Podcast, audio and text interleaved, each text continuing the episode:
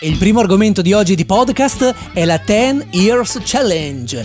Che cos'è la 10 Years Challenge? Praticamente è una vostra fotografia di 10 anni fa messa accanto a una fotografia di adesso, in modo che potete confrontarle e vedere quanto siete invecchiati o cresciuti invecchiati, tipo nel mio caso, perché 10 anni fa avevo 22 anni, ora ne ho 32, ho meno capelli, sono invecchiato, mentre se ora avete 20 anni, 10 anni fa ne avevate 10, è ovvio che in quel caso siete cresciuti. Ad ogni modo, la 10 Years Challenge l'ho fatta anch'io e la potete vedere sul mio profilo Instagram.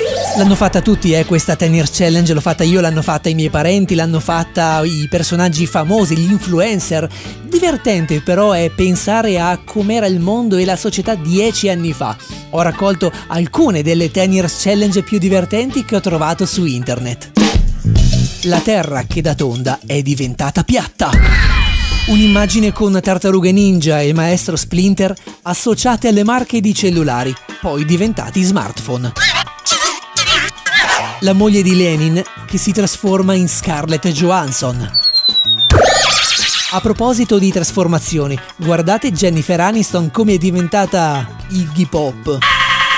Le tette, che con il passare del tempo sentono la forza di gravità. Bobo Vieri, che passa da una pancia a un pancione.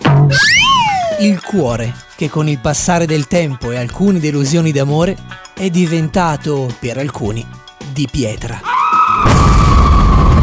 Guardate il mio amico Arnold come è diventato il nero di Whatsapp. Ma c'è una cosa che non cambierà mai. Lo sconto dell'80% sui materassi di Giorgio Mastrota! Giorgio Mastrota!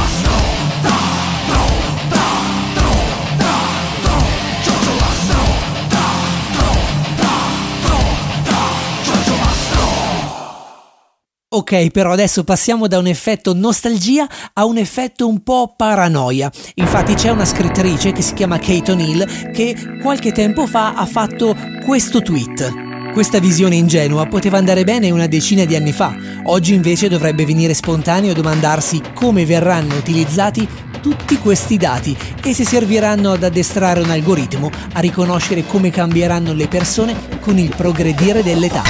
Domanda Avete fatto anche voi la 10 Years Challenge o siete delle persone che sono più sull'effetto paranoia in linea con la scrittrice Kate O'Neill? Oppure ancora la pensate esattamente come lui? È una cagata pazzesca! Secondo argomento, Devo fare una premessa, eh? infatti ogni mattina io mi sveglio alle 3.45 per andare al lavoro. 3.45, poi vado in bagno, mi lavo, mi vesto, mi stiracchio la faccia, mi stropiccio gli occhi, faccio colazione e poi prendo in mano il cellulare e twitto. L'altro giorno mi è capitato di fare questo tweet. Mi piacerebbe tanto essere un radical chic. A quest'ora, a parte che starei bellamente dormendo, ma comunque starei twittando dal mio appartamentino di 200 metri quadrati in zona isola, zero mutuo e vestito di merda. Prima di addentrarci nell'argomento radical chic, diamo una definizione più o meno corretta di radical chic. Quale migliore di Wikipedia?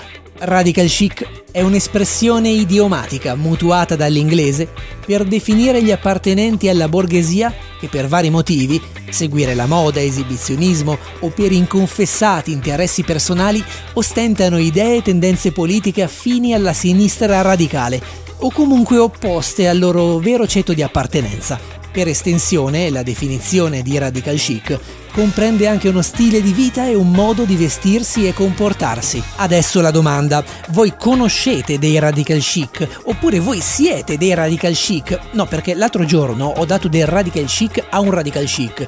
Questo si è un po' offeso, infatti mi ha risposto così. Vaffanculo! Torniamo alle definizioni. Questa volta però stiamo più sull'informale. Sentite come quelli del Pagante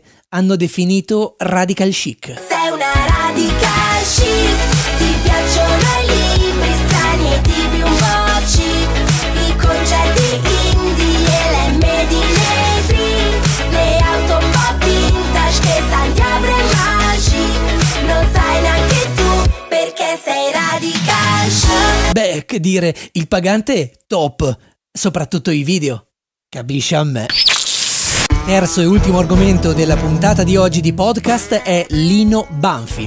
Infatti, mercoledì 22 gennaio 2019 il vice premier eh, Di Maio lo ha nominato ambasciatore italiano all'UNESCO. Che oggi approfittiamo anche per dare una notizia all'Italia che a me riempie d'orgoglio come ministro dello sviluppo economico, e cioè che come governo abbiamo nominato, individuato il maestro Lino Banfi e andrà a rappresentare l'Italia nella Commissione Itala- Italiana per l'UNESCO, cioè abbiamo fatto Lino Banfi patrimonio dell'UNESCO. Chiaramente ci sono state un sacco di polemiche legate al fatto che ci sono persone che avrebbero preferito eh, Alberto e Piero Angela, eh, ci sono persone che hanno criticato il discorso fatto sui laureati, lui non è laureato ma eh, lui vuole regalare un sorriso. Io invece sono stato molto colpito dalla prima frase che Lino Banfi ha dichiarato una volta ottenuta la nomina. Oh Madonna benedetta dell'ingoroneta di Foggia cinofila. Scherzi a parte, torniamo alle polemiche, infatti il mondo del web si è indignato o comunque diciamo che ne ha approfittato per fare ironia con meme, ma soprattutto con i tweet.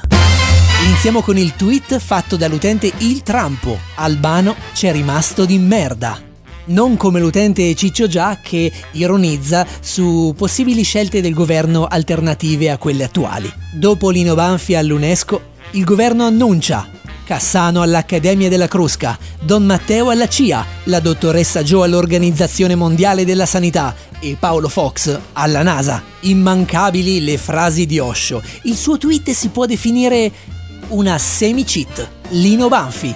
Sogno un euro bizzona una valanga di like per Petro Francesco che svela un suo profondo desiderio. Dopo Lino Banfi all'UNESCO abbiamo un sogno nel cuore. Magalli, presidente della Repubblica. Ultimo tweet, quello del professore Rick Puglisi, che scrive: Ah, se i miei studenti all'esame mi portano un sorriso e non sanno una mazza, li boccio. Polemico però è stato Matteo Salvini, che ha dichiarato: E Jerry Calà? Prima, però, facciamo un passo indietro. Non ha tutti i torti Salvini eh, chiedendo di Jerry Calà. Io infatti ricordo una frase celebre di Jerry Calà eh, che non posso non condividere. I like a cara e vecchia faiga. Jerry numero uno. La prima e forse ultima puntata di podcast finisce qua. Io sono Mattia Brena. Alla prossima! Devo ricordare anche questa cosa di fare like, di iscrivervi al canale, seguirmi sui social. Boh, vabbè, se volete la faccio così un po' buttata via, poi fate voi. Ciao, ciao ciao ciao.